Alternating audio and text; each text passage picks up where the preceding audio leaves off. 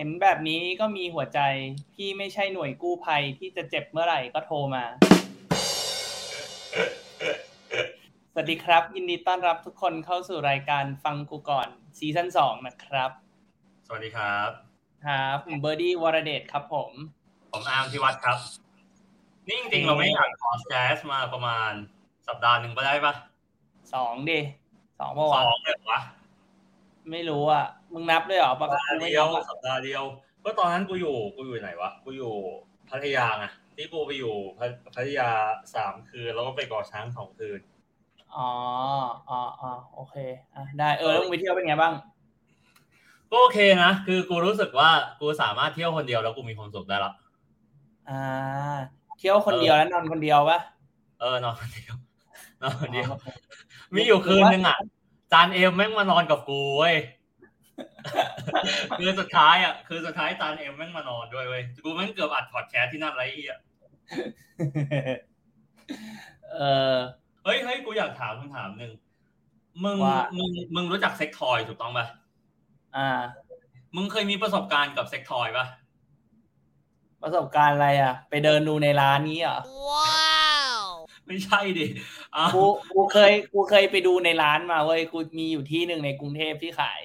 แบบเป็นร้านนะเว้ยไม่ใช่แบบไม่ใช่นานา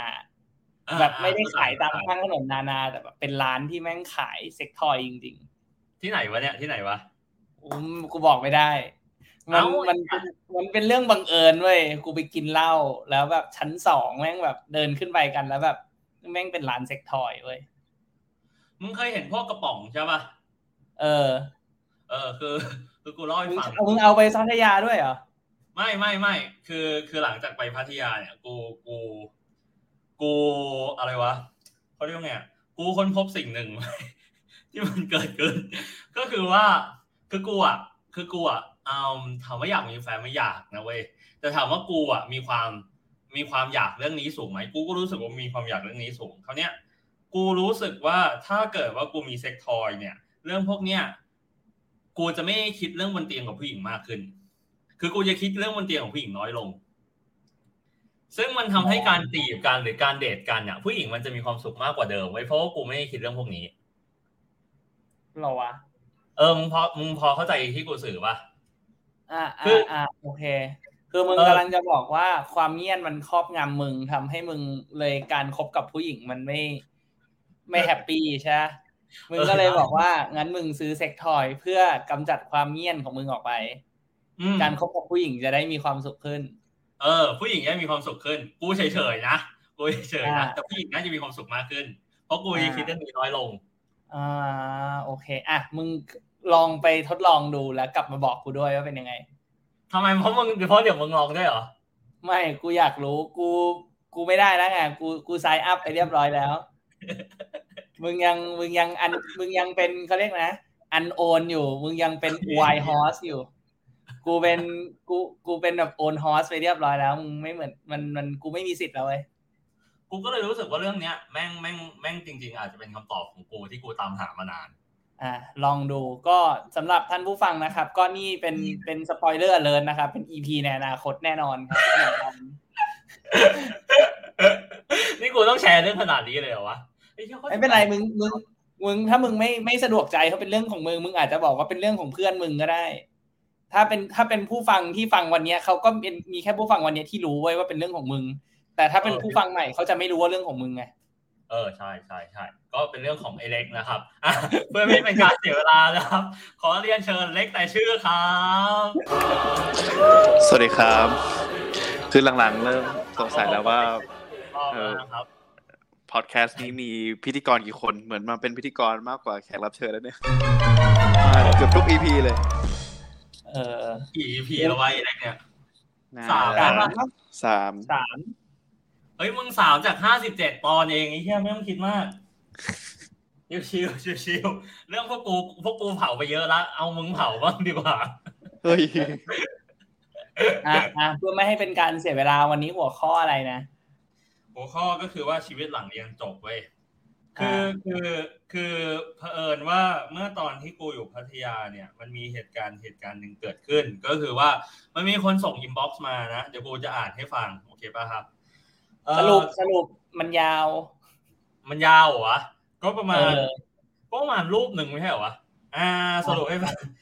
คือเขาติดตามพวกเรามาตั้งแต่ซีซั่น1นะแล้วเขาก็ดีใจมากที่พวกกูกลับมาทำซีซั่น2คราวเนี้ยเขาก็จบละนะครับอายุประมาณ22เขาบอกว่าอยากให้พี่ทำเกี่ยวกับการวางแผนชีวิตการเริ่มต้นเข้าสู่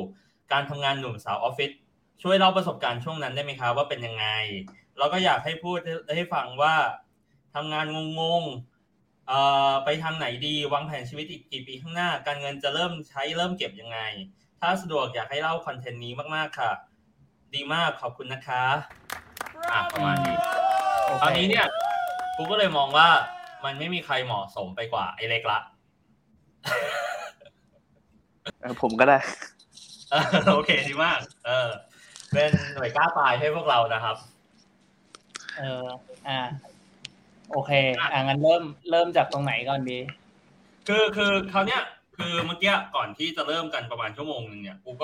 ก็ไปศึกษานะหาพันทิปเนี่ยแหละคือกูว่านะเว้ยรอบหน้าพวกกูแม่งเอาคำถามจากในพันทิปอะไอ้ที่มันเป็นกระทู้เด็ดๆอะแล้วมาตอบกันเองดีไหม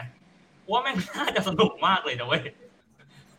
มันมีคำถามแบบว่าอะไรวะแบบแม่งกินเกียนมากเลยอะแบบอะไรอะแบบนี้มันก็มีด้วยนะแบบว่าแต่หนูอะเขาเห็นเขามองว่าหนูอะเห็นแก่เงินเพราะว่าหนูอะเอาเงินไปให้พ่อแม่แทนที่จะเก็บเงินไว้เพื่อสร้างอนาคตพวกเราหนูควรทำไงดีคะนะเดี๋ยวอะไรนะเห็นแก่เงินเพราะเอาเงินไปให้พ่อแม่แทนที่จะเก็บเงินเพื่อสร้างอนาคตของพวกเรา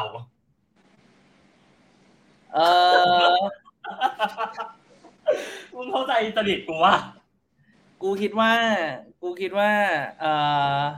สำหรับวิชาลอจิกของประเทศไทยเนี่ยไม่สามารถแก้ปัญหาด้วย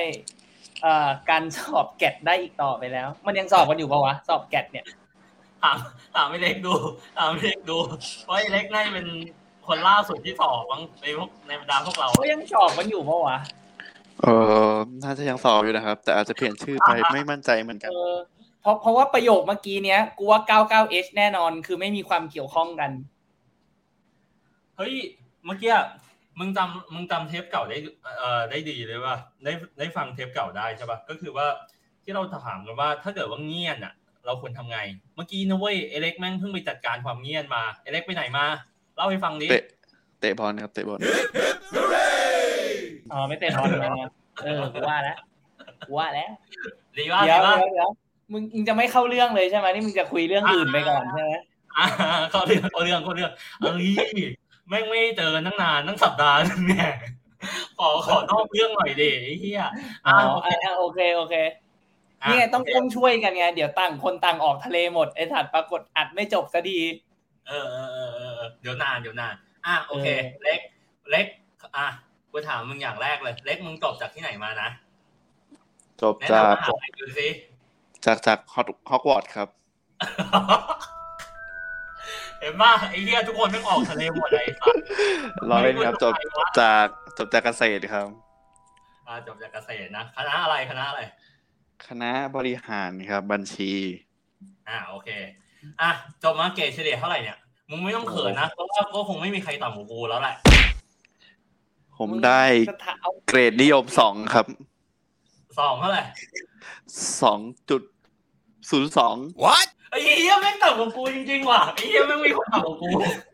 ไอ้เหี้ยมึงไม่เป็นคนแรกเลยกูแม่งแอบดีใจสัตว์มึงพลาดแล้วเล็กเอ้ยมึงพลาดแล้วมึงลากร้อนกูรู้แม่ไอ้เหี้ยแม่งไอ้เหี้ยกูคนดีใจจริงๆผมอยากให้มัน 2.00 ไปเลยนะแต่ว่าก็กลัวคาบเกี่ยวจะไม่จบก็เลยให้มันเกินไปแหละเฮ้ยขนาดคาบเกี่ยวยังไม่จบมึงจบมากี่ปีนะไอ้เล็กโอ้บัญชีหลักสูตรแพทย์ครับบัญชีหลักสูตรแพทย์นะคราวนี้เนี่ยด้วยเกรดเฉลี่ยมึงต่ำประมาณนี้เนี่ยกูถามมึงหน่อยมึงหางานทำยากป่ะก็ยากอยู่แล้วก็ยากครับก็คือสมมติผมจบบัญชีมาใช่ไหมไม่ได้สมมติหรอกผมจบบัญชีมาทีนี้เนี่ยก็มองหางานในสายงานบัญชีใช่ไหมทีนี้เขาก็ถามเลยว่าแบบทำไมจบเกรด 2ขนาดนี้แล้วก็แบบทำไมเรียนแบบเกินหลักสูตรอะไรเงี้ยก็บอกเขาตามตรงเขาก็ ก็เหมือนโอเคโปรไฟล์ก็โอเคทุกอย่างอะไรเงี้ยถึงแบบหลังผมจะทำกิจกรรมก็คะแนน IELTS ก็สูงแต่ว่าเขาก็ยังจะกลับมาถามอยู่ดีว่าเอาทำไมเรียนเกินแล้วก็เกรดอย่างนี้ซึ่งสุดท้ายแล้วเนี่ยสายงานบัญชีผมก็สัมภาษณ์ไปเยอะมากไม่มีที่ไหนรับเลยน่าจะ10กว่าทีได้สัมภาษณ์เนี่ยคืออ่ะตอนแรกก่อนไอ้เล็กจบนะเว้ยกูเล่าให้มึงฟังก่อนไอ้เบอร์ดี้ตอนแรกก่อนไอ้เล็กจบนะมันเคยมาปรึกษาเรื่องการทำงานกับกูกับแฟนเก่ากูคนนึงนะ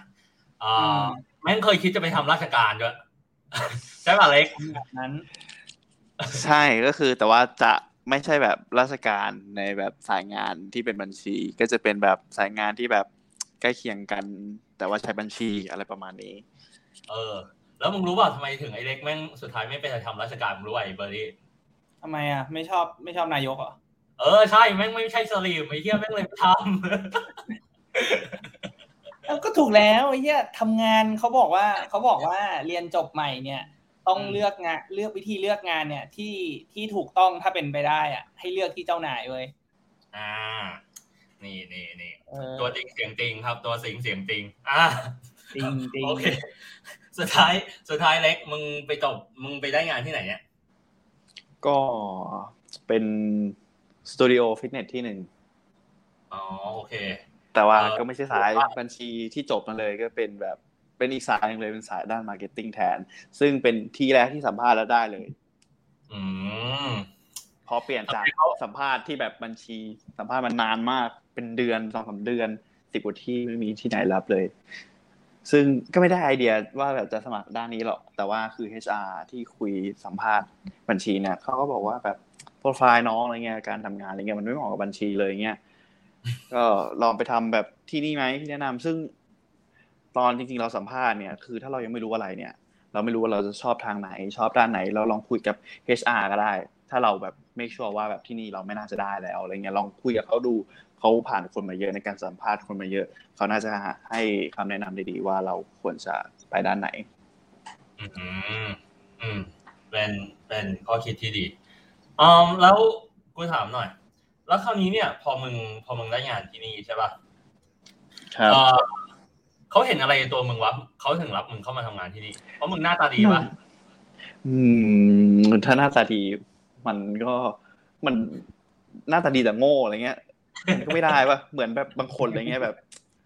ยศสูงแต่ว่าโง่แบบพอไปทำงานมันก็ไม่ได้อะไรเงี้ยอันนี้ผมไม่ได้หมายถึงที่ไหนนะ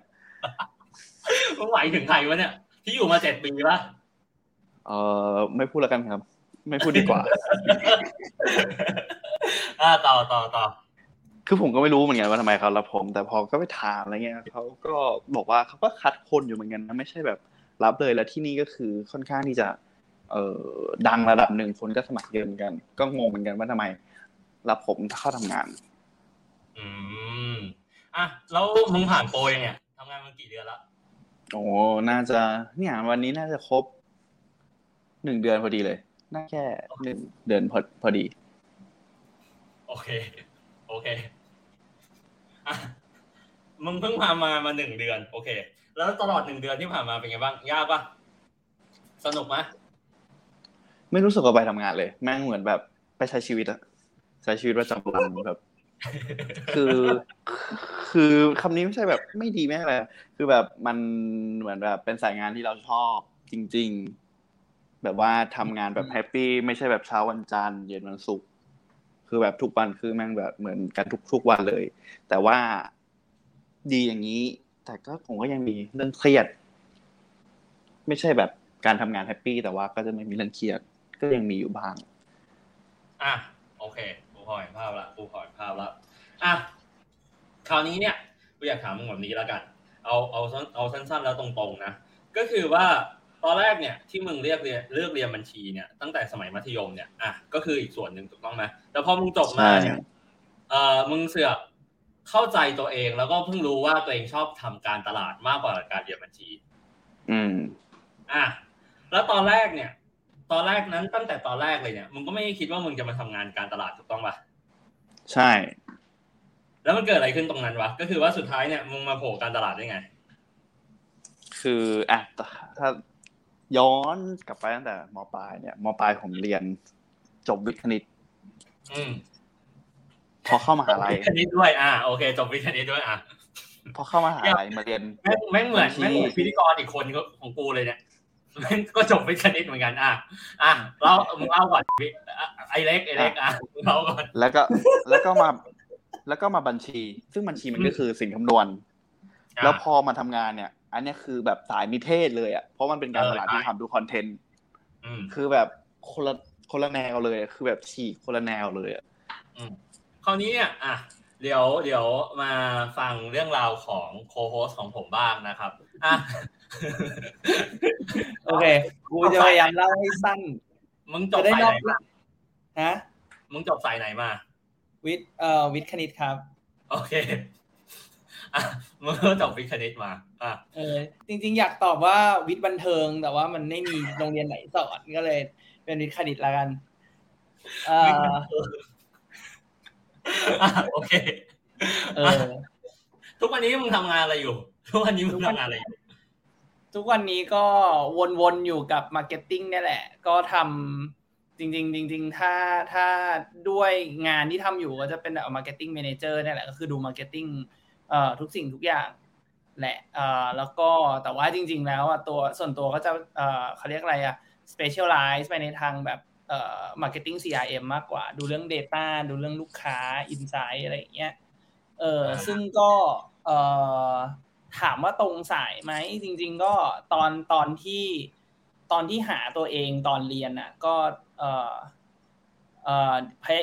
พยายามคิดอยู่ว่าจะตอบยังไงให้ตอบคำถามน้องที่ถามเข้ามาอยู่คือใช้คำนี้แล้วกันคือว่าเรียนวิทย์คณิตมาแต่ว่าด้วยความที่ตอนเรียนมาเนี่ยเพื่อนๆทุกคนก็จะอยากเป็นหมอส่วนตัวเนี่ยคือไม่ได้อยากเป็นหมอก็เลยคิดว่าอยากทำก็กูไม่ได้อยากรับผิดชอบชีวิตใครกูจะฟ้องแฟนมึงไอ้สัตว์ไม่เอามึงถูกป่ะล่ะคือเอาง่ายๆแบบใครแบบเขาป่วยมาแล้วแบบเข้ามาแบบเข้าห้องฉุกเฉินเข้าอะไรมาอย่างเงี้ยชีวิตเขาอยู่ในมือเราไงถูกว่ามึงต้องรับผิดชอบชีวิตเขาซึ่งจริงๆแล้วกูชอบไบวิชาที่กูถนัดที่สุดตอนเรียนม.ปลายคือไบโอคือกูกูชอบมันมีแค่2วิชาไว้คือคณิตศาสตร์กับไบโอที่กูชอบแต่ว่าสุดท้ายแล้วก็แบบรู้สึกว่าถ้าจบมามันก็ตอนเด็กๆทุกคนก็รู้สึกว่าเรียนอะไรก็ต้องทำงานนั้นถูกป่ะกูก็เลยแบบกูก็เลยหนีหมอก็เลยไม่เรียนแล้วก็อยากทำเป็นแนวธุรกิจแทนก็เลยแบบมันก็มีช้อยที่สุดแค่ประมาณ3อย่างอีคอนบัญชีแล้วก็บริหารอีคอนก็เศรษฐศาสตร์ทีนี้เนี่ย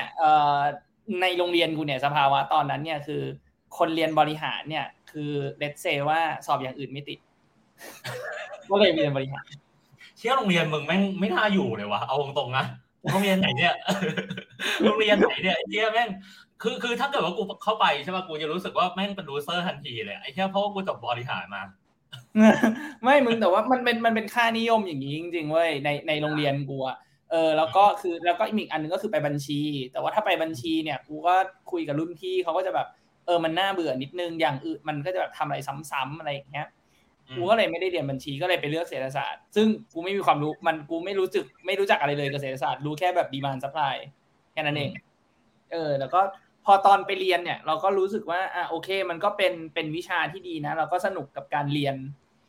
ชอบวิธีการคิดวิธีการสอนที่เขาสอนมาแต่ว่าสุดท้ายแล้วเนี่ยเราก็มาคุยกับรุ่นพี่เนี่ยแหละคุยกับอาจารย์ว่าเวลาเขาจบเศรษฐศาสตร์อะไรเขาไปทำงานอะไรกันส่วนใหญ่เขาก็จะไปทำแบงก์กันเว้ยถ้าเป็นพนักงานบริษัทเขาจะไปทำแบงก์ซึ่งก็อีเหี้ยแม่งก็เรื่องเดียวกับบัญชีนึกออกป่ะคือกูกำลังจะกลับเข้าวงบัญชีเว้ยกับอีกประเภทนึงคนที่เรียนอีคอนแล้วแบบเหมือนไปทำอย่างอื่นไปทำธุรกิจไปทำอะไรอย่างเงี้ยส่วนใหญ่จริงๆแล้วคือเป็นพวกที่มีเขาเรียกอะไรมีธุรกิจที่บ้านมันก็เลยแบบกูก็เลยต้องหนีอีกรอบนึงว่าทำยังไงกูจะต้องทำอะไรต่อก็ไปหาตัวเองแล้วก็เจอว่าmarketing เนี่ยมันเป็นส่วนที่น่าสนใจแล้วก็จริงๆแล้วเนี่ย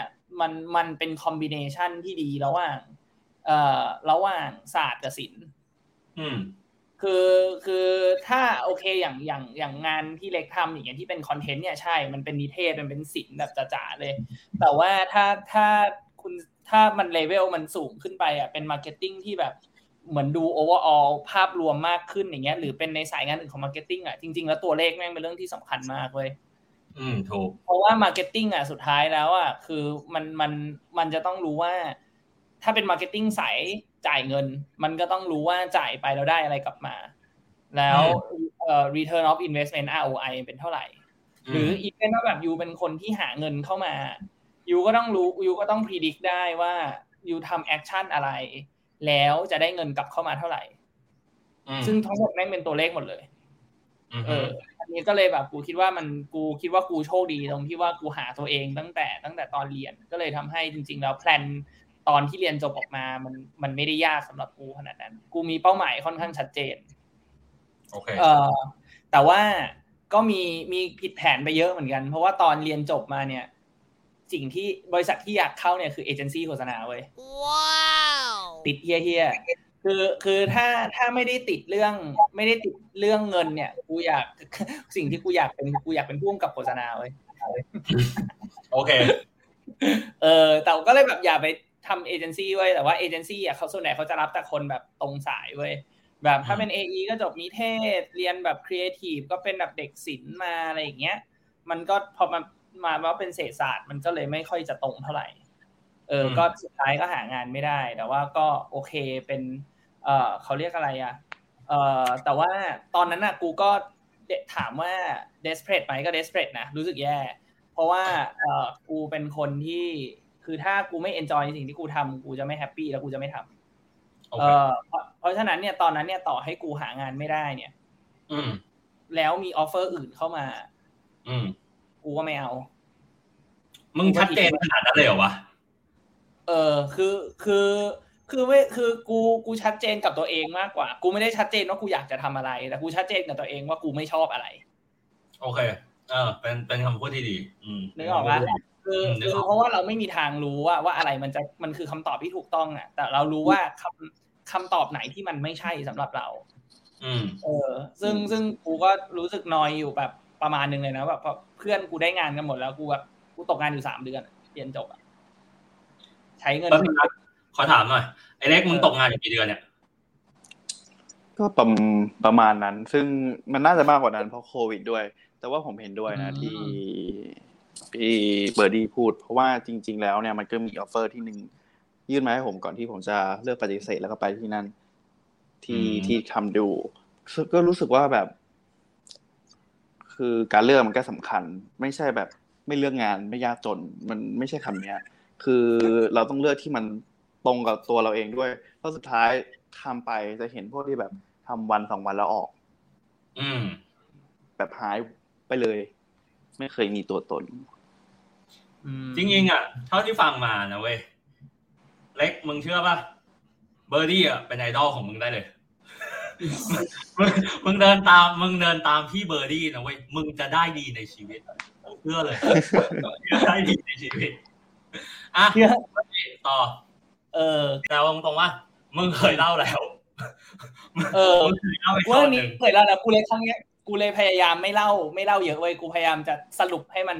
ตอบให้มันตรงคำถามกับน้องเว้ยว่าโอเคอันเนี้ยสเต็ปที่1ว่าตอนที่คุณเลือกสายงานเนี่ยคุณควรจะตอบคำถามตัวเองให้ได้ก่อนว่าคุณอยากจะทำไปในทางไหนไม่ต้องแบบ final answer ว่าแบบอันนี้ก็ได้แต่อย่างน้อยที่สุดแบบให้รู้ตัดช้อยที่มันไม่ใช่ออกไปก่อนแล้วก็อาจจะมีสุดท้ายแล้วเหลืออีก 3-4 ช้อยก็ลองสักอันนึงก่อนก็ได้ไปสักเวนึงก่อนมันสุดท้ายแล้วอ่ะมันสับไปสับมาไม่ใช่ก็เปลี่ยนจริงๆ mentality ที่ถูกต้องมันคือแบบนั้นทีนี้เนี่ยก็ผ่านไปช่วงหางานจนกระทั่งได้งานก็ได้เริ่มก็จริงๆตำแหน่งแรกที่ทำตอนนั้นกูก็เป็นจริงๆกูว่ากูไอ้ไข่เลยกูตำแหน่งแรกของกูคือ social media executive เห็นป่ะเล็กไอดอลเลย7 ปีที่แล้วอ่ะแม่งไม่มีใครแบบคือแค่ทำ Facebook marketing ได้มึงก็เก่งแล้วอ่ะ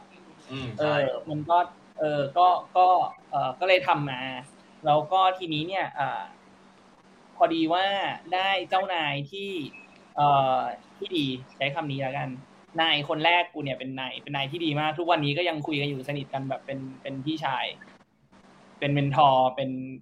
เหมือนจะเป็นพ่อด้วยบางทีก็เขาก็ให้โอกาสก็ตั้งแต่สัมภาษณ์นะเขาก็บอกว่าเขาก็ถามว่าแบบจริงๆแล้วสุดท้ายเป้าหมายในชีวิตคืออะไรกูบอกก็ตอบว่าคลาสสิกเว้ยคำตอบคลาสสิกคืออยากมีธุรกิจเป็นของตัวเองตอนนั้นกูว่าอาจจะอินสตาร์ทอัพหน่อยเขาบอกว่าอยากมีสตาร์ทอัพเป็นของตัวเอง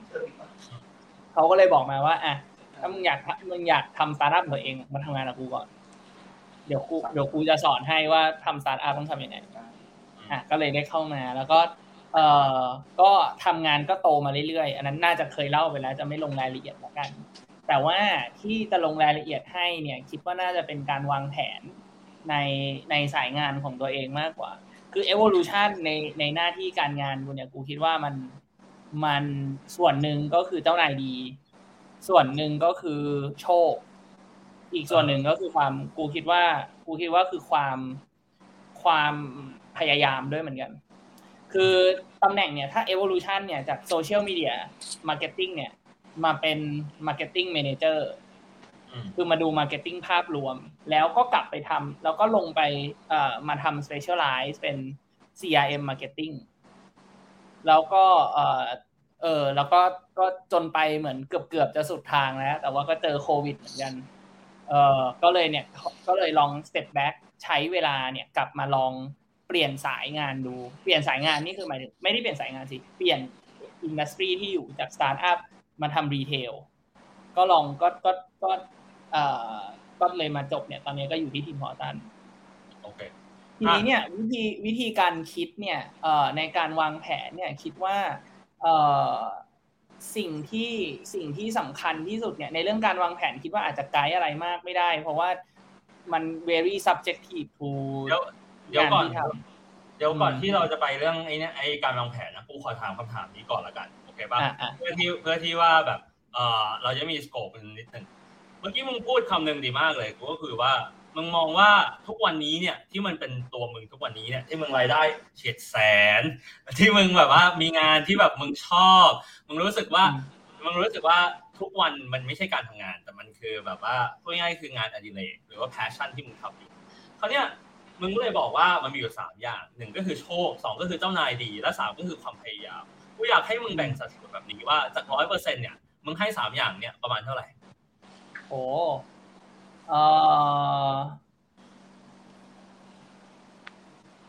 ้โหกูว่าถ้าให้ลวกๆแล้วกันนะกูให้ลวกๆเนี่ยคิดว่ากูให้โชคเนี่ย10% แล้วกันอ่ะโอเคกูให้โชค 10% แล้วก็เจ้านายเนี่ย30แล้วก็ความพยายามเนี่ย60โอเคมาดูกูบ้างนะโอเคก่อนอื่นนะครับผมก็สามารถที่จะทำงานทุกที่ที่ไหนก็ได้นะครับรายได้ผมก็ไม่น่าจะน้อยหน้าเบอร์ดี้นะครับแม่งหล่อป่ะหล่อยี่เหี้ยไอ้เหี้ยแม่งแต่ละคนแม่งไม่สนใจกูเลยวะไอ้เหี้ยแม่งกดมือถือกันทั้งคู่เลยโคตรควายอ่ะโอเคฟังอยู่อ่ะมาดูกันนะโอ้กูให้60โชคกูให้60เลยนะความพยายามกูให้30แล้วก็เจ้านายดีเนี่ยกูให้10กูไปอ่านเรื่องนึงมากูเล่าให้ฟังกูไปอ่านเรื่องนึงมาชื่อว่า Thinking Fast and Slow กูว่ามึงน่าจะเคยได้ยินหนังสือเล่มนี้ก็พูดดีมากเลยนะเว้ยเขาบอกว่าอะไรรู้ป่ะจริงๆแล้วนะเว้ยชีวิตเราอ่ะไอ้พวกคนประสบความสำเร็จอ่ะกับไม่ประสบความสำเร็จอ่ะแม่งแตกต่างกันเรื่องเดียวเลยก็คือ timing ซึ่ง timing นะเว้ยสุดท้ายนะเว้ยมันก็คือโชคเอาตรงๆสมมุติว่ามึง launch product ออกมาตัวนึงสมมุตินะมึงได้ไอเดียมาโคตรดีแล้วนะแล้วสุดท้ายนะเว้ยมึงรู้สึกว่าเอ้ยอันเนี้ยแหละแม่งดีแน่มึงจะร้อนตอนนะมึงจะร้อนตอนนั้นเลยหรือว่ามึงจะรออีก10ปีแล้วค่อยร้อนมึงก็ต้องร้อนตอนนั้นเลยถูกต้องปะล่ะแต่มึงจะรู้ได้ไงว่าต่อให้แบบไอ้เหี้ยแม่ง market timing แม่งดีที่สุดแล้วตลาดรองรับดีที่สุดแล้วสุดท้ายมึงไม่รู้อยู่ดีสุดท้ายมึงก็ร้อนอยู่ดีเพราะว่ามึงรู้สึกว่าตอนนั้นแม่งใช่ดังนั้นเนี่ยสุดท้ายนะเว้ยกูเลยมองว่าสุดท้ายนะเว้ยแม่งเป็นเรื่องเกี่ยวกับโชค แต่มันไม่ได้หมายความว่ามึงไม่ควรพยายามสุดท้ายมึงก็ควรพยายามกับชีวิตอยู่ดีกูว่าถ้าเอาทำกูสำหรับกูอะทามมิ่งกูไม่ได้มองว่าเป็นโชคทามมิ่งอะกูมองว่ามันอยู่นอกพายชาร์ตอันนี้เว้ยกูมองว่าไทมิ่งอ่ะมันแพลนได้เว้ยจริงๆแล้วไทมิ่งมันแพลนได้คือถ้าสมมุติว่าโอเคถ้ามึงทำอะไรที่มันแบบ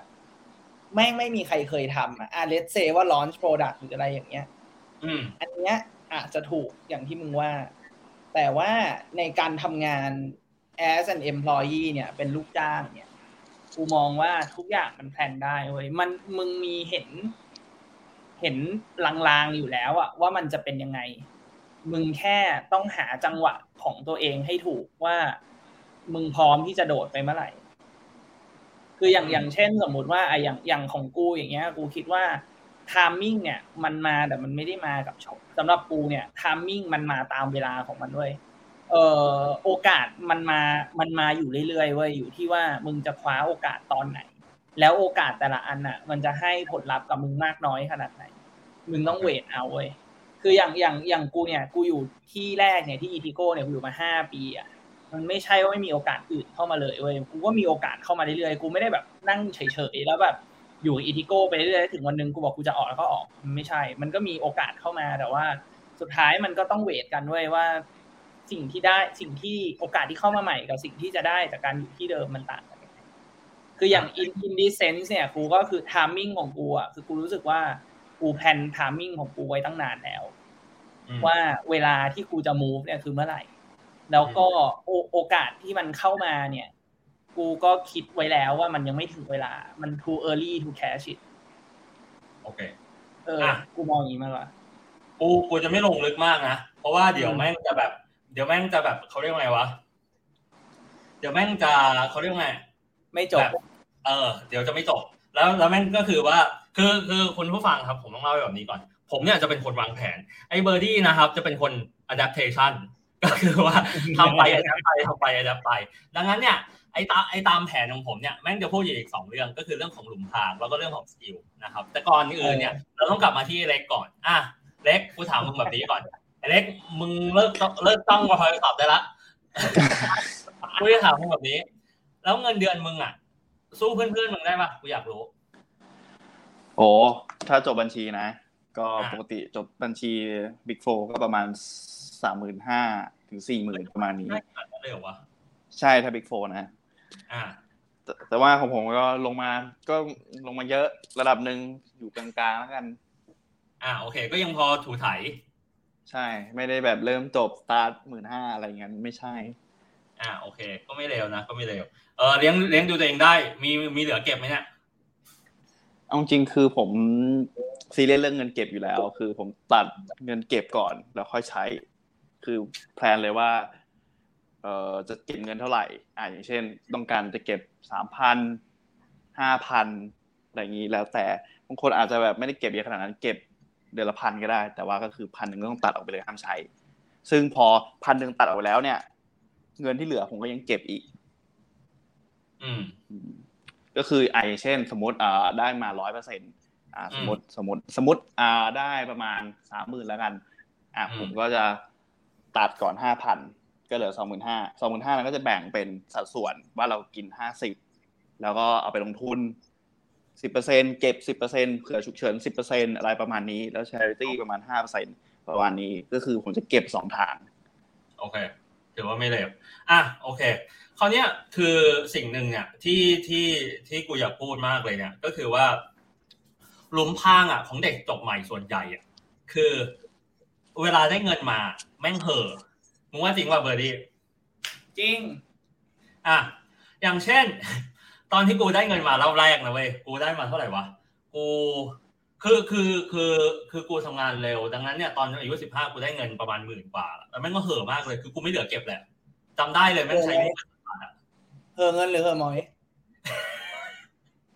เห่อเงินตอนนั้นยังไม่ค่อยมีหมอยให้เลือกหรอกไม่ค่อยมีหมอยให้เลือกหรอกเห่อเงินไอ้เหี้ย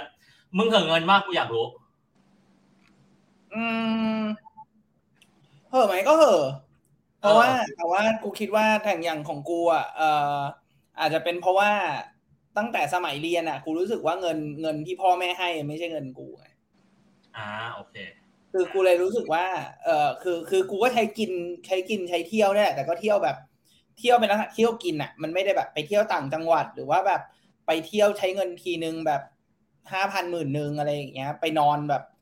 3-4 วันอย่างเงี้ยกูไม่ได้เที่ยวอย่างนั้นไงแต่ว่าพอทำงานหาเงินได้เองเนี่ยรู้สึกว่าไอ้เนี่ยเงินของเราแล้วเราอยากจะทำในสิ่งที่เราอยากทำมันมีสิ่งที่เราอยากทำอยู่มันมีของที่เราอยากได้อะไรอย่างเงี้ยก็กูก็หมดไปเยอะเหมือนกันตอนได้เงินมาใหม่ๆแต่ก็มันก็ถึงจุดนึงก็ realize แล้วก็หยุดเท่านั้นเองพูดถึงเรื่องทริปเที่ยวมึงรู้ป่ะไอ้ล่าสุดเนี่ยที่กูไปคนเดียวเนี่ย6วันเนี่ยมึงรู้ป่ะกูใช้เงินไปเท่าไหร่ให้ถ่ายให้เล็กถ่ายแล้วมึงไปกี่วันน่าจะประมาณ20,000อ่ะไอ้เบอร์นี่มึงไปกี่วัน6วันกูให้ 15,000 22,000ไอ้เหี้ยแม่งยังเอาไปสิงคโปร์ไอ้สัตว์เดี๋ยว 22,000 เนี่ยมึงไปสิงคโปร์3วันเว้ยใช่ใช่ประมาณนั้นแหละประมาณนั้นแหละแม่งยังเอาไปสิงคโปร์ไอ้สัตว์แม่งโคตรหาเลยก็พี่อาร์มจ่าย 1,500 ทุกคืนน่ะมันก็แพงอยู่แล้ว 1,500 นี่ค่าอะไรวะ 1,500 นี่ค่าอะไรวะโอ้ 1,500 เดี๋ยวก่อนนะ 1,500 คืน65 9,000 นั่นไง 9,000 แล้วก็ค่าห้องอีกเท่าไหร่นะเหลืออีกประมาณ 11,000 6คืนได้เล็กแม่งวิเคราะห์ได้ดีแล้วกูจะเอาที่ไหนกินข้าวไอ้สัตว์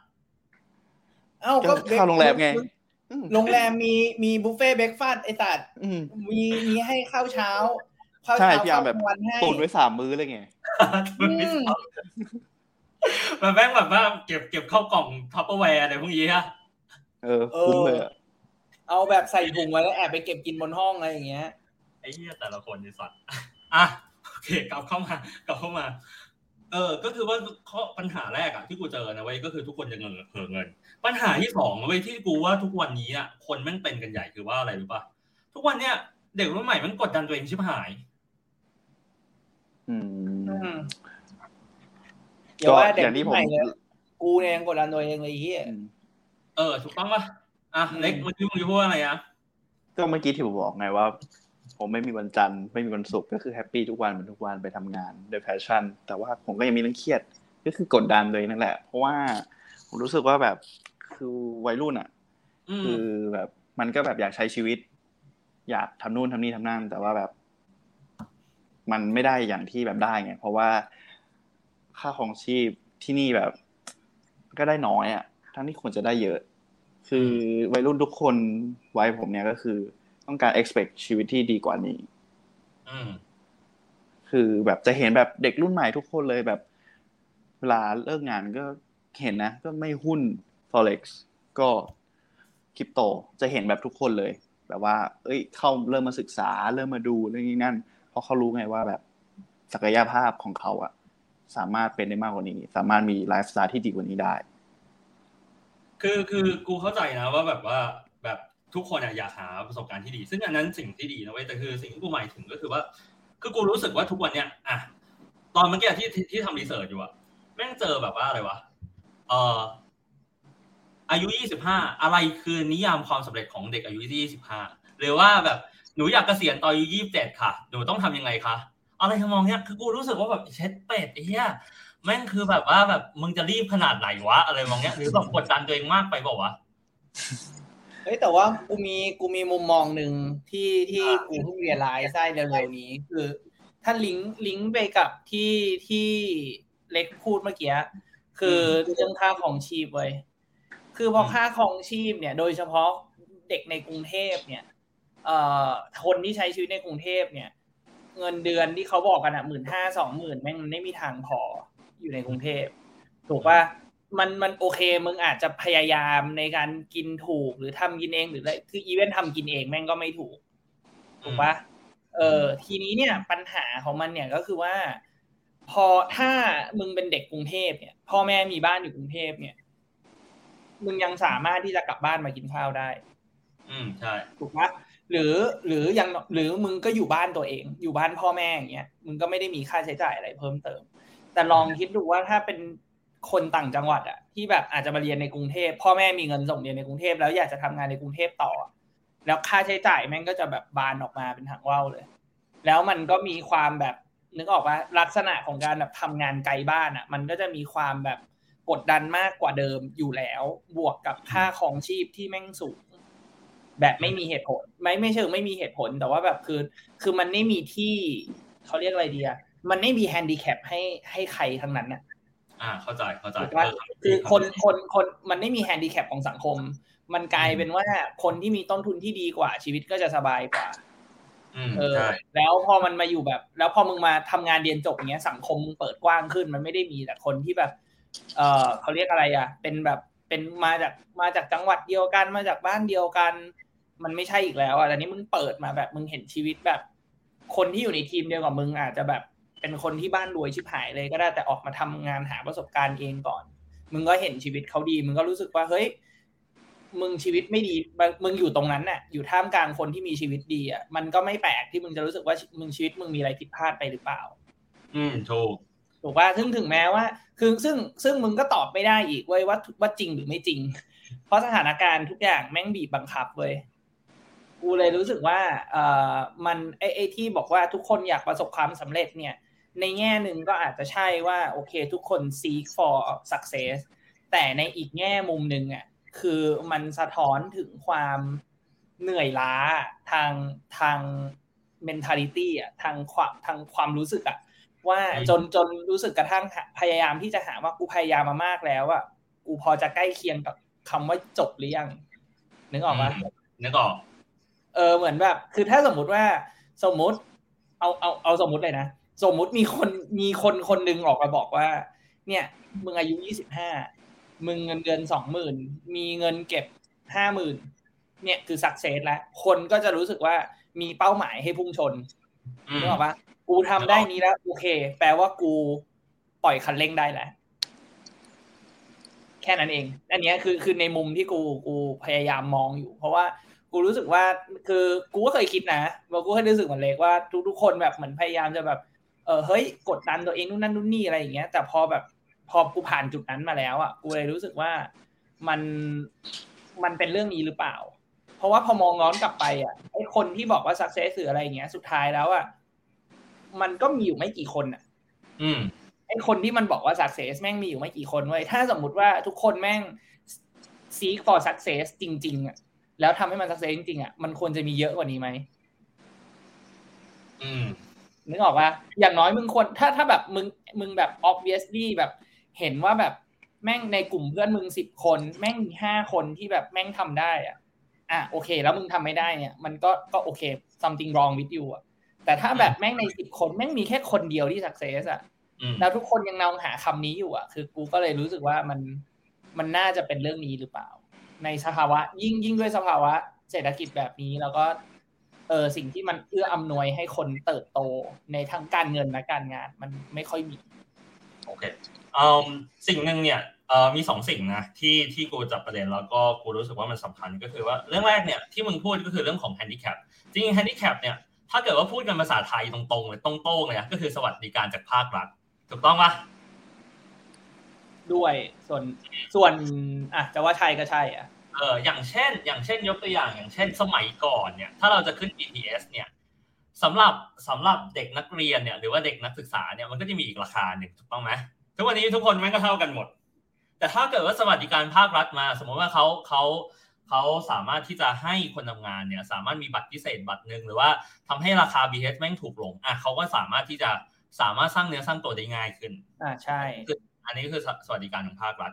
อีกอย่างนึงเนี่ยที่มึงพูดก็คือในเรื่องของว่าการ comparison ก็คือว่าพูดง่ายๆคือ social comparison นั่นเองก็คือว่า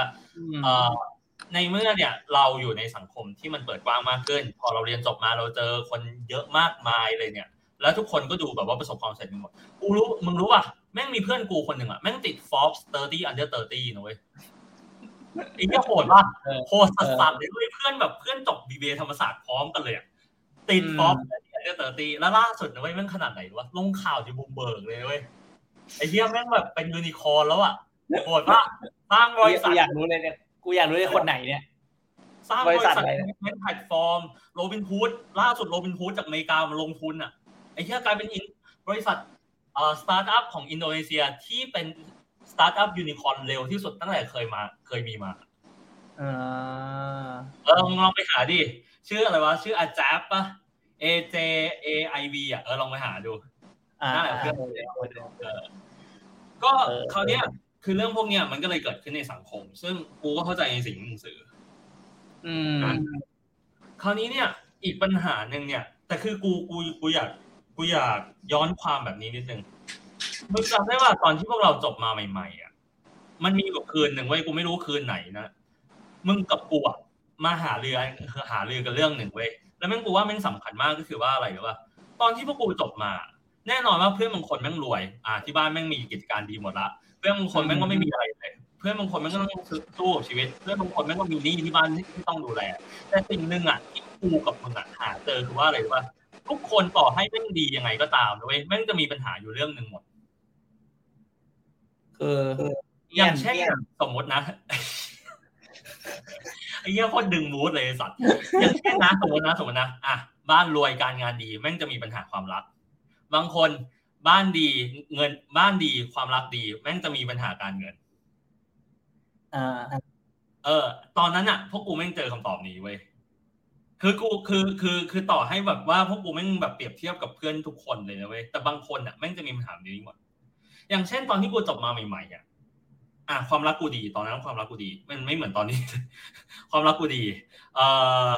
การงานกูไม่เลวแต่การเงินกูไม่ดีเลยตอนที่มึงจบมาใหม่ๆถ้าเกิดว่ากูจำความได้การงานมึงดีการเงินมึงไม่เลวแต่ความรักมึงเฉยๆประมาณนั้นถูกต้องป่ะดังนั้นเนี่ยคืออยากให้มองว่าแบบนี้ว่าทุกๆคนที่จบมาใหม่เนี่ยแต่ละคนเนี่ยจะมีปัญหาของแต่ละคนอยู่ละคืออย่าไปมองว่าแบบทุกคนน่ะมันจะดีเลิศประเสริฐศรีไปหมดแบบบ้านดีทุกอย่างซัพพอร์ตให้หมดแต่ละคนมีปัญหาของแต่ละคนบางคนมีแม้กระทั่งแบบที่บ้านแม่งดีอยู่แล้วเราเข้าไปทำงานกิจการที่บ้านเราก็จะนึกในใจอยู่ว่าเฮ้ยแล้วความมั่นใจของกูคืออยู่ไหนวะกูไม่เคยมีอะไรเป็นของตัวเองเลยนี่มันก็จะมีอารมณ์แบบนี้หมดถูกต้องป่ะ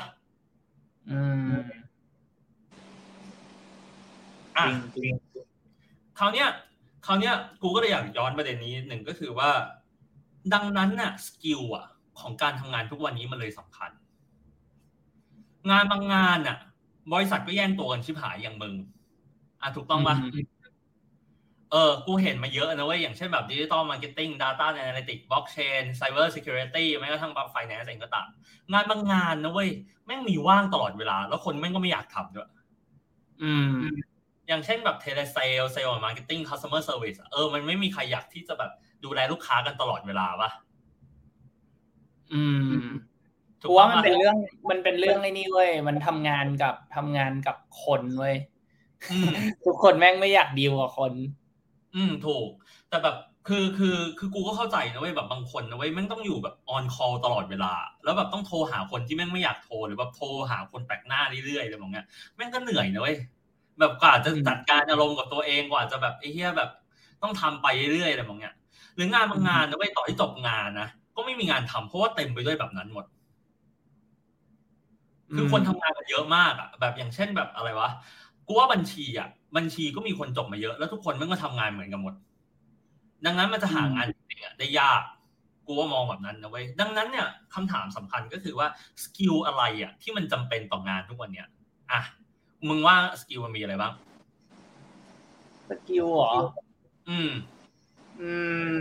มันก็ต้องแยกเป็นซอฟต์สกิลกับฮาร์ดสกิลป่ะวะเอาฮาร์ดสกิลก่อนก็ได้แล้วเดี๋ยวกูมาเสริมเรื่องซอฟต์สกิลเองถ้าฮาร์ดสกิลเนี่ยกูคิดว่ายังไงดีอ่ะคืออาจจะเป็นด้วยว่าต้องหาความรู้เองว่ะกูคิดว่านะ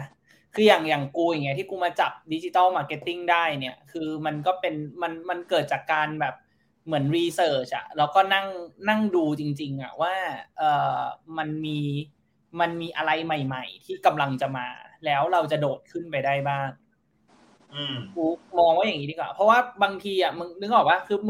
มึงวางแผนตั้งแต่ตอนมึงเรียนจบม.ปลายอ่ะว่ามึงจะไปสายงานเนี้ยแต่กว่ามึงจะเรียนจบมึงใช้เวลาอีก4ปีในการเรียนพอมึงเรียนมาเสร็จจบปุ๊บอ่ะงานที่แบบมึงเคยคิดว่าแม่งเคยเป็นแบบไอ้เคยเป็นแบบเคยเป็นเทพอ่ะแม่งอยู่กลายเป็นคนธรรมดาไปแล้วอ่ะพอเข้าใจนึกออกป่ะมันโอเคอ่ะอย่างแบบมึงไปเรียนหมอหรือไปเรียนแบบวิศวะเฉพาะทางอย่างเงี้ยมันก็อาจจะแบบอ่ะโอเคมันก็ต้องการ hard skill ที่แบบ very specific อ่ะแล้วก็ very specialize เนี่ยมันก็ความเสี่ยงมันก็จะต่ำหน่อยแต่พอมึงมาในสายงานที่แบบอ่ะเปิดกว้างหน่อยอย่างเงี้ยอย่างบัญชีหรือว่าอีเวนต์ว่าแบบfinance เองก็ตาม marketing เองก็ตามเนี่ยคือสิ่งที่มึงเรียนอยู่กับสิ่งที่มึงกำลังจะออกมาเจออ่ะบางทีมันกว่ามึงจะเรียนจบมันผ่านไปหมดแล้วเพราะฉะนั้นเนี่ยสิ่งที่สำคัญคือในระหว่างการเรียนรู้เนี่ยหรืออีเวนต์ว่าจบมาแล้วทำงานแล้วเนี่ยก็ต้องพยายามที่จะมองไปข้างหน้าด้วยเหมือนกันว่ามันมีอะไรที่กำลังจะมาเพราะสุดท้ายมันก็เหมือนแบบการมันถ้ามองเปรียบเทียบง่ายๆเนี่ยคือเรื่องก็คือเขาเรียกอะไรอ่ะเหมือนกับถ้ามึงมองหาโอกาสที่กำลังมาเนี่ยมันเหมือนรถไฟกำลังจะวิ่งผ่านแล้วมึงกำลังแบบขี่ม้าอยู่อ่ะนึกออกปะหรือมึงเดินอยู่ก็ได้อ่ะมึงเดินอยู่เนี่ยคือรถไฟแม่งก็จะวิ่งผ่านมันก็จะมีรถไฟวิ่งผ่านมาเรื่อยๆเรื่อยๆก็เหมือนกับแบบทุกวันทุกปีมันก็จะมีแบบเรื่องใหม่ๆเทรนด์ใหม่ๆเข้ามาอย่างเงี้ยถูกปะเมื่อก่อน 5-6 ปีที่แล้วอาจจะเป็นโซเชียลมีเดียมาร์เก็ตติ้งแล้วก็evolve ขึ้นมาเป็น digital marketing แล้วทุกวันนี้ก็มาเป็นแบบ data marketing คือมันก็จะมีรถไฟอย่างเงี้ยวิ่งมาเรื่อยๆเรื่อยๆเรื่อยๆสิ่งที่มึงต้องทำคือมึงก็ต้องไปหาพยายามไปมองเว้ยว่ารถไฟอะไรที่มันกำลังจะมาแล้วมึงอ่ะมีสกิลพอที่จะโดดขึ้นไปได้ไหมถ้ามึงมีไม่พอมึงต้องหาอะไรเพิ่มเหมือนแบบไอ้อย่างเงี้ยมึงทำ marketing มาตลอดอย่างเงี้ยอาจจะแบบสมมติจบมาทำเป็นออฟไลน์มาร์เก็ตติ้งเรียนออฟไลน์มาเรียนแบบบิลบอร์ดลอรี่ป๊อป POP โปรโมชั่นอะไรก็ว่าไปพอถึงเวลาปุ๊บถ้าไม่พยายามจะเรียนรู้หรือว่าปรับปรุงตัวเองอ่ะมึงก็จะทำอย่างเงี้ยไปเรื่อยๆแต่ว่าถ้าสมมติว่ามึงมองเห็นก่อนว่าเอ้ยเทรนด์เรื่องดิจิตอลมาร์เก็ตติ้งมันกำลังมานะแล้วเราสามารถแอพพลายในสิ่งที่เรามีไปเป็นดิจิตอลมาร์เก็ตติ้งได้อาจจะต้องหาความรู้เพิ่มเติมหาสกิลเพิ่มเติมหน่อยแล้วพอถึงเวลามีจังหวะมาปุ๊บมึงก็โดดขึ้นรถไฟไปเลยโอเคคราวเนี้ยพูดง่ายก็คือว่าสกิลที่มึงสื่อเนี่ยก็คือว่าเป็นสกิลที่เขาเรียกว่าต้องอัดแอปไปเรื่อยๆถูกต้องปะก็คือพูดง่ายก็คือต้องเรียนรู้สิ่งใหม่ๆอยู่เรื่อยๆแต่คราวเนี้ยสกิลมันต้องมันต้องอัดแอปเลยถ้ามึงไม่อัดแอปมันก็จบอ่ะมึงก็ถูกคนอื่น disrupt แต่จริงๆอ่ะเอา core skill ก่อนดีกว่าข้อคิวอ่ะที่กูพูดถึงก็คือว่าเด็กจบใหม่อ่ะควรมีอะไรรู้ป่ะ1นะภาษาอังกฤษคุณควรได้ถูกใช่เพราะว่าภาษาอังกฤษมันกลายเป็นแบบ must have ไปแล้วอ่ะคือภาษาอังกฤษเนี่ยคือไม่เอาภาษาอังกฤษเกรด4นะเว้ยคือกูคิดว่าควร specific ไปที่แบบ communication English อ่ะ English for communication มันไม่ใช่ว่าแบบมึงมานั่งเขียนแกรมม่าถูกเขียน essay ได้แต่มึงสื่อสารในการทำงานไม่ได้อย่างภาษาอังกฤษกูอ่ะกูเรียนภาคไทยใช่ป่ะเรียนภาคไทยเนี่ยสิ่งที่กูตอนที่กูเรียนรู้ภาษาอังกฤษจริงๆเนี่ยคือตอนกูมาทำงานเว้ยแล้วเอาจริงๆคือกูใช้วิธีการเรียนที่ไม่รู้จะแนะนำได้ไหมแต่คือกูกินเหล้ากับเจ้านายเว้ยโอเคแล้วเจ้านายกูเป็นแบบเป็นสิงคโปร์เป็นแบบเป็นเยอะเป็นเยอรมันเป็นอินเดียอย่างเงี้ยแม่งกูจะแรปภาษาอังกฤษใส่กันอ่ะอินเดียนี่ฟังไม่ไหวเลยฟังยากมากเอ้ยมึงถ้าอินเดียฟังไม่ไหวอ่ะลองไปฟังสิงคโปร์จริงเหรอสิงคโปร์ผมก็โอเคนะฟังได้อยู่ไม่ว่าสิงคโปร์มึงต้องสิงคโปร์มันมี2แบบเว้ยสิงคโปร์มันจะมีแบบมันจะเป็นแบบภาษาซิงกิชมันเขาใช้เรียกว่าซิงกิชเว้ยไม่ใช่ภาษามันจะเป็นซิงกิชแล้วติดจีนเนี่ยอันเนี้ยแม่งฟังยากแต่ถ้าเป็นซิงกิชเฉยๆอ่ะมันยังโอเคเว้ยอินเดียก็เหมือนกันอินเดียแต่อินเดียโดย in general แล้วแม่งฟังยากกว่าแต่ว่ากูแนะนำว่าถ้าเป็นอินเดียที่ เขาจบนอกมาอาจจะต้องอันนี้ต้องไปเสือกโปรไฟล์เจ้านายนิดนึงถ้าเป็นอินเดียแบบจบนอกมาส่วนใหญ่จะพูดรู้เรื่องใช่จริงจริงเพราะว่าผู้บริหารส่วนใหญ่ตอนนี้นะแบบบริษัทเทคหรือว่าบริษัทแบบท็อปฟอร์จูนท็อป500นะส่วนใหญ่แม่งอินเดียหมดใช่ส่วนใหญ่แม่งอินเดียมึงรู้ป่ะว่ามีเจ้านายเป็นอินเดียเนี่ยคือทำไมเขาถึงอยากได้เขาถึงเอาคนอินเดียมาทำมึงรู้ป่ะทำไมเพราะว่าคนอินเดียแม่งเถียงเก่งเว้ยคือกูไม่รู้ว่าอะไรไม่ได้แบบอะไรนะแต่นี่คือเป็น observation ของกูคือกูรู้สึกว่าคือคนอินเดียเขาจะมีความแบบเวลาคุยอะไรกันอ่ะเขาจะสามารถรักษา standpoint ของเขาได้ดีอ่ะถูกผิดแม่งไม่เกี่ยวเว้ยแต่คือแบบคือเขารู้สึกว่าเขาเข้าใจแบบนี้เขาคิดว่าแบบนี้มันถูกถ้ามึงจะไปบอกว่าเขาผิดเนี่ยมึงต้องอธิบายให้เขาฟังเว้ยแล้วเมคานิซึมของเขาปกติเนี่ยคือเขาเถียงก่อนเว้ยคือมึงก็หน้าที่มึงมีแค่อย่างเดียวคือเถียงกับเขาให้ชนะเว้ยถ้ามึงคิดว่าถูกอ่ะถ้ามึงคิดว่าเขาผิดแล้วมึงถูกมึงต้องเถียงกับเขาให้ชนะแต่ว่าคนไทยบางทีแบบคือคนไทยอ่ะมันไม่ชอบคอนฟอนเทชันไม่ชอบการเผชิญหน้าแต่กูเนี่ยไอ้มึงก็รู้ว่ากูไม่แคร์อ่ะก็กูแบบก็มึงผิดอ่ะเหี้ยอะไรเลยกูไม่แคร์เหี้ยอะไรนะก็ต้องแบบก็มันเป็นอย่างเงี้ยมึงจะเอายังไงอ่ะกูอ่ะก็ถ้าแบบถ้ามึงจะเอาอีกอย่างนึงมึงก็ทำดิอะไรอย่างเงี้ยมันก็เดี๋ยวก็อยู่รอดไปเว้ยแต่มีแนะนำงั้นผมมีคำถามนิดนึงงั้นแฟนพี่เบอร์ดี้ก็เป็นคนอินเดียดิทำไมวะก็เห็นเถียงพี่เบอร์ดี้ตลอดเลยเยี่ยมากนั่นแหละน่าจะประมาณนั้นอีกสกิลหนึ่งอ่ะที่กูมองว่าสำคัญนะแล้วกูรู้สึกว่ามันสำคัญพอๆอังกฤษเลยนะคืออะไรรู้ป่ะพวก programming skill แบบพวก Word Excel PowerPoint อ่ะมึงควรแม่นไม่พอต้อง Canva ด้วย Canva นี่แม่งเปลี่ยนโลกทุกอย่างเป็นเทมเพลตExcel นี่กูเห็นด้วยเพราะว่าแม่งครอบจักรวาลถูกคือทุกวันนี้อ่ะคนใน Wall Street อ่ะยังชอบคนที่เป็น Excel อยู่เลยนะคือกูรู้สึกว่า Excel มันจำเป็นชิบหายอ่ะคราวนี้มาดูของ soft skill บ้างนะ soft skill อ่ะที่กูมองว่าจริงๆอ่ะมันก็มีหลายอย่างอย่างเช่นแบบว่าการพูดการเจรจาการคุยกับลูกค้าดีๆแต่กูว่าสิ่งนึงอ่ะที่คนไทยติดนะแล้วก็เด็กรุ่นใหม่ติดก็คือไม่ค่อยอดทนจริงเล็กกูถามมึงหน่อยงานมึงอ่ะทำงานกี่วันต่อสัปดาห์เอาจริงเหรอแทบทุกวันเพราะว่าการทำคอนเทนต์เนี่ยคอนเทนต์ต้องลงทุกวันแต่ว่าเราสามารถ manage ได้ว่าจะให้มันจบภายในกี่วันคืออย่างเช่นภายเราทำงานเป็นเดือนแล้วก็ซอยย่อยมาเป็นสัปดาห์แล้วก็เป็นวันถ้าสมมุติเรารู้ว่าเราไม่อยากยุ่งวันเสาร์อาทิตย์เราก็จัดการให้มันเสร็จภายใน5วันใช่คือเด็กทุกวันเนี้ยปัญหาก็คือว่า1ทำงานเกิน5วันไม่ได้2ก็คือว่าอยู่ดึกไม่ได้3ก็คือต้องกลับบ้านตรงเวลาห้ามติดต่อช่วงเวลาหลังจากงานมึงเห็นแบบนี้ป่ะเบอร์ดี้ว่ามันติดเราตอนเนี้ยเด็กรุ่นใหม่แม่งติดกับคำว่า work life balance ด้วยถูกอันนี้ก็เห็นด้วย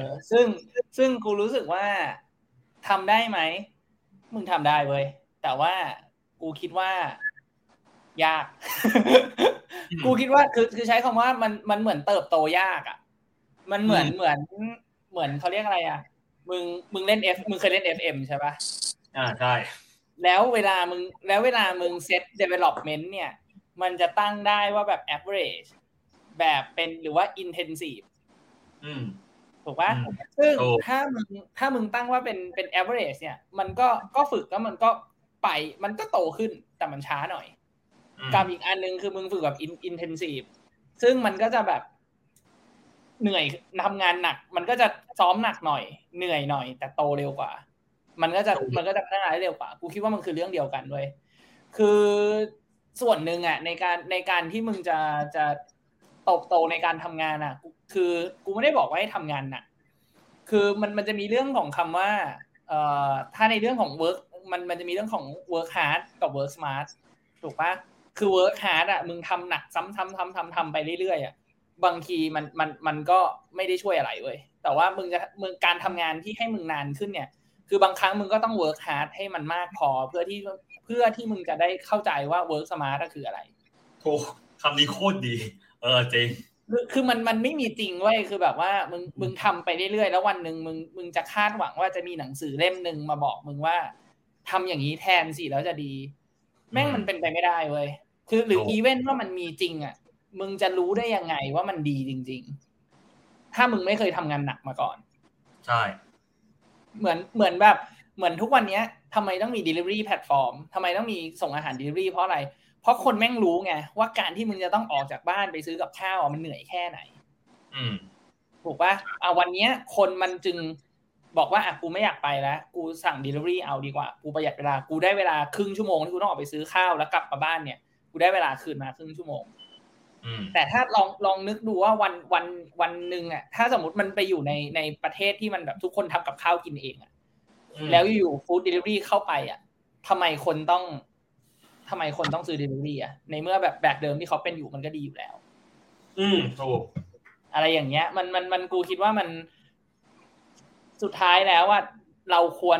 ควรจะทำงานให้มันหนักพอก่อนคือเราก็แต่ว่าก็ไม่ใช่แบบทู่ซีทำไปเรื่อยแต่เราก็ต้องทำให้มันหนักแล้วก็ต้องเข้าใจของมันว่าทำไมเราต้องทำแบบนี้แล้วพยายามแก้ปัญหาให้มันดีขึ้นนะอย่างเช่นแบบอย่างเรื่องทำงานเสาร์อาทิตย์อย่างเงี้ย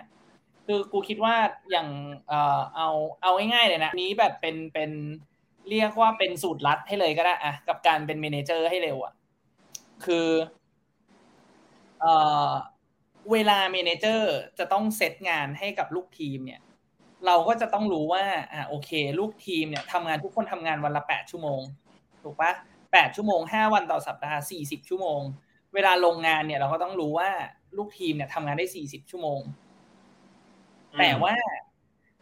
ถ้าสมมุติว่าคุณอยากจะเป็นหัวหน้าคนอื่นหรือคุณอยากจะโตไปให้เร็วกว่าเดิมเนี่ย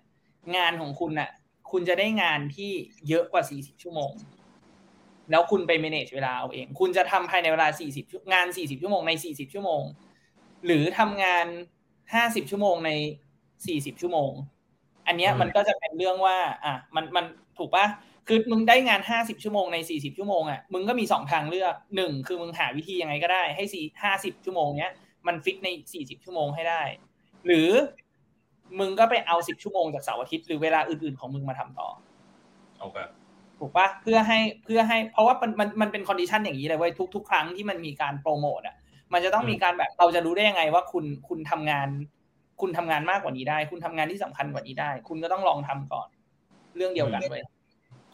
สิ่งนึงอ่ะที่เดี๋ยวเอากลับมาในแบบนี้ก่อนนะ FM นะครับสำหรับใครไม่รู้จักนะครับคือเกม Football Manager แต่ภาษาวัยรุ่นผู้ชายเขาจะเรียกว่า FMนะครับอ๋อผู้ชายบางคนน่าจะรู้จักแต่ FHM เฮ้ยคืออะไรเหรอวะไม่เห็นรู้จักเลยมันก็เหมือนที่มึงเปิดดูในซ็อกเกอร์ซักอ่ะซ็อกเกอร์ซัก18หมวกไอ้เหี้ยเฮ้ย FHM ทุกวันนี้มันเจ๊งไปแล้วใช่ป่ะกูไม่เห็นไม่รู้ FHM ไม่รู้อ่ะมันก็ทำออนไลน์ไม่ใช่เหรอใช่รู้แต่ OnlyFansไอ้เงี้ยนี่แม่งเร็วตลอดจริงเลยไว้เอาผมเป็นคอนเทนต์ก็ต้องอัปเดตแคชเดอะเทนไงครับจ้ะเฮ้ยจ้างมีไปรีเสิร์ชยังมีแบบขอเงินบริษัทไปดูอะไรอย่างงี้ป่ะดูว่าเขาทำยังไงดูว่าแบบเขาเวิร์คเอาท่าไหนอะไรแบบเนี้ยเนี่ยผมเคยจะสมัครตอนที่เขาสัมภาษณ์เนี่ยเขาก็จะถามว่าเคยทำอะไรมาบ้างเนี่ยผมกะจะแบบลองแบบพูดผมทำคอนเทนต์ผ่านออนไลน์ครับก็คือผ่าน OnlyFans ครับ อยากรู้ HR จะพูดยังไงจะทำได้อะไรวะมึงต้องทำจริงๆก่อนแล้วเดี๋ยวลองดู น่าจะปั่นอยู่วะ คือสิ่งหนึ่งอ่ะที่อยากพูดก็คือว่าคือถ้าเกิดว่ามึง average อ่ะสิ่งหนึ่งก็คือมึงก็ไม่ stand outมันก็ไม่แสดงออกพอมากพอที่เขาจะเลือกมึงในการเติบโต อันนี้คือสิ่งหนึ่งที่มันเจอโอเคคราวนี้สุดท้ายละอ่ะเดี๋ยวให้ฝากแล้วกันโอเคป่ะอ่ะเดี๋ยวให้เล็กฝากก่อนน้องเล็กที่สุดเชิญครับก็ถ้าพูดถึงใบ first jobber เนี่ยมันก็คนที่จะพูดว่ามันคาบเกี่ยวช่วงแบบคนไทยก็จะบอกว่ามันคือช่วงเบญจเพสก็คือเพราะว่าอ่ะมันแล้วมันเป็นวัยเปลี่ยนผ่านที่ค่อนข้างหนักเลยในชีวิตเราจะมีการเปลี่ยนผ่านในช่วงชีวิตนะครับหลายๆรอบแรกก็คือเราเปลี่ยนจากมัธยมไปมหาลัยซึ่งช่วงนั้นเราก็จะเครียดว่าเอ้ยเราจะเรียนคณะอะไรดีพอเรียนจบมันก็จะมีอีกช่วงหนึ่งเซตหนึ่งก็คือช่วงนี้ก็คือการเปลี่ยนผ่านจากการเรียนมาเป็นการทำงานซึ่งมันคนละเรื่องเลยซึ่ง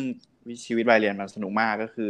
เรียนเสร็จสอบเจอเพื่อนแฮงเอาท์แค่นั้นแต่พอมาเป็นการทำงานเนี่ยมันต้องรับผิดชอบทุกๆอย่างสิ่งที่สำคัญที่สุดคือการรับผิดชอบก็แล้วคือมันก็ต้องมีหลายๆอย่างไม่ว่าจะเป็นเรื่องของการจัดการเรื่องของความเครียดเรื่องของเงินเรื่องของเวลาทุกๆอย่างแม้แต่ความรักซึ่งถ้าไม่อยากให้กดดันมากเราควรจะแบบตั้งเป้าหมายของตัวเองไว้เพราะว่าแบบเหมือนแบบการวิ่งมาราธอนถ้าเราวิ่งแบบไม่รู้จุดหมายสิ่งที่เราจะเสียไปก็คือพละกำลังแล้วก็คือพละกำลังเราจะแบบวิ่งได้ไม่นานแล้วเราก็จะแบบเกิดความเครียดแล้วเราก็แบบหมดกำลังใจไปเรื่อยๆซึ่งถ้าเราตั้งไว้ว่าเราอยากจะเป็นประมาณนี้แล้วเราไม่ต้องไปเทียบกับคนอื่นก็จะทำให้เรากดดันน้อยลง okay. ก็น่าจะประมาณนี้โอเคเบอร์ดี้เชิญก็ฝากเหรอคิดว่าน่าจะต้องฝากเรื่อง adapt แหละที่คุยกันเมื่อกี้ว่าคือวันนี้ฝากให้ผู้ฟังที่ฝากคำถามเข้ามาแล้วกันก็สิ่งที่ทำงานอยู่เนี่ยก็อยากให้ตอบคำถามตัวเองก่อนว่ามันคือสิ่งที่เราอยากจะทำจริงๆหรือว่าเป็นสิ่งที่เราลองทำมันไม่ผิดที่สิ่งที่เราทำอยู่วันนี้มันเป็นแค่ทางผ่านของเราอันนึงเราอาจจะคิดว่าวันนี้เราอาจจะจำเป็นเรื่องการเงินไหมหรือว่าเรียนตรงสายมาอะไรก็ตามแต่ก็ทำไปก่อนแต่ว่าในระหว่างที่ทำเนี่ยก็พยายามดูไปด้วยว่าเราอยากจะโตไปในสายงานนี้หรือเปล่าลองดูว่าเมเนเจอร์ของเราเป็นยังไงเจ้านายเราเป็นยังไงแล้วการเติบโตมันเป็นยังไงแล้วมันเป็นไปอย่างที่เราอยากทำหรือเปล่าถ้าไม่ใช่ก็ลองมองไปทางอื่นๆซึ่งก็อาจจะไม่จำเป็นจะต้องเป็นสายงานเดิมเราอาจจะไม่มีความรู้อาจจะไม่มีความสามารถหรืออะไรก็ทุกอย่างมันเรียนรู้ได้อยู่แล้วไม่ยังไม่ต้องกังวลเรื่องนั้นมากอายุแค่แบบ20ต้นๆเนี่ยมีเวลาให้ผิดพลาดอีกเยอะคนที่มันจะซักเซสได้ก็อย่างที่เราคุยกันอย่างอาร์มอาจจะบอกว่า 60% แม่งเป็นเรื่องของโชคกับไทมิ่งของเราอาจจะมองว่าเป็นเรื่องของความพยายามมีเจ้านายที่ดีด้วยคือทุกอย่างมันไปด้วยกันหมดคือมันก็ต้องพยายามผ่านวันนี้ไปให้ได้ก่อนนะก่อนที่เราจะคิดถึงอนาคตก็อยากฝากไว้ประมาณนี้แหละว่าก็ลองดูวันนี้ของเราก่อนแล้วก็ลองมองไปในอนาคตว่าเราอยากจะไปทางไหนยังไม่ต้องรีบมีเวลาผิดพลาดโอเคสิ่งที่ผมอยากจะฝากนะครับก็คำนี้เลยอย่าตั้งใจรีบเกษียณเร็วคืออย่าตั้งใจแบบ40กูต้องเกษียณอะไรบางอย่างอย่าเลยคือขนาด40ยังเร็วไปเลยกูเชื่อแบบนี้นะคือ50ยังพอเข้าใจแต่40ยังเร็วไปเลย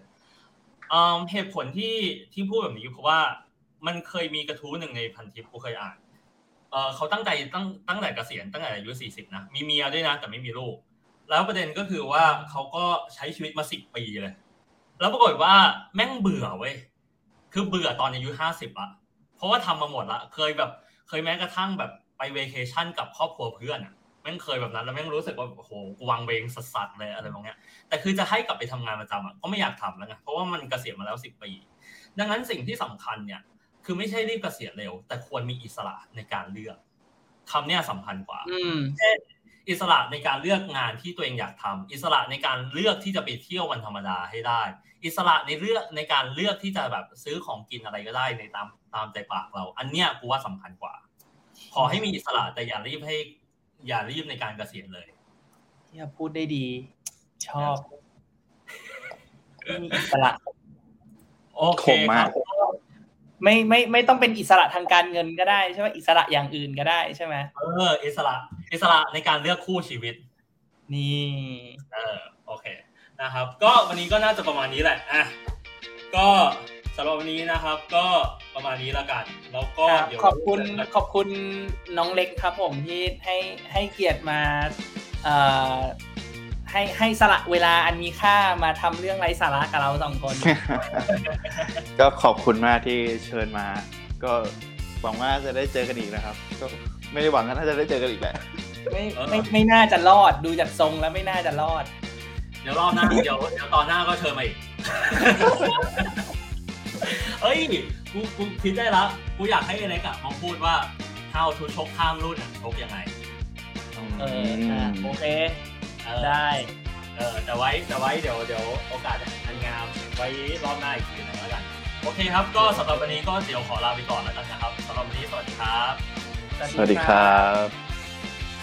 ถ้าชอบรายการฟังกูก่อนของเราโปรดติดตามตอนใหม่ๆของพวกเราทุกวันจันทร์ในแต่ละสัปดาห์และสามารถฟังพวกเราได้ในช่องทางต่างๆทั้ง Spotify, Apple Podcast, YouTube, Podbean และ Boxdit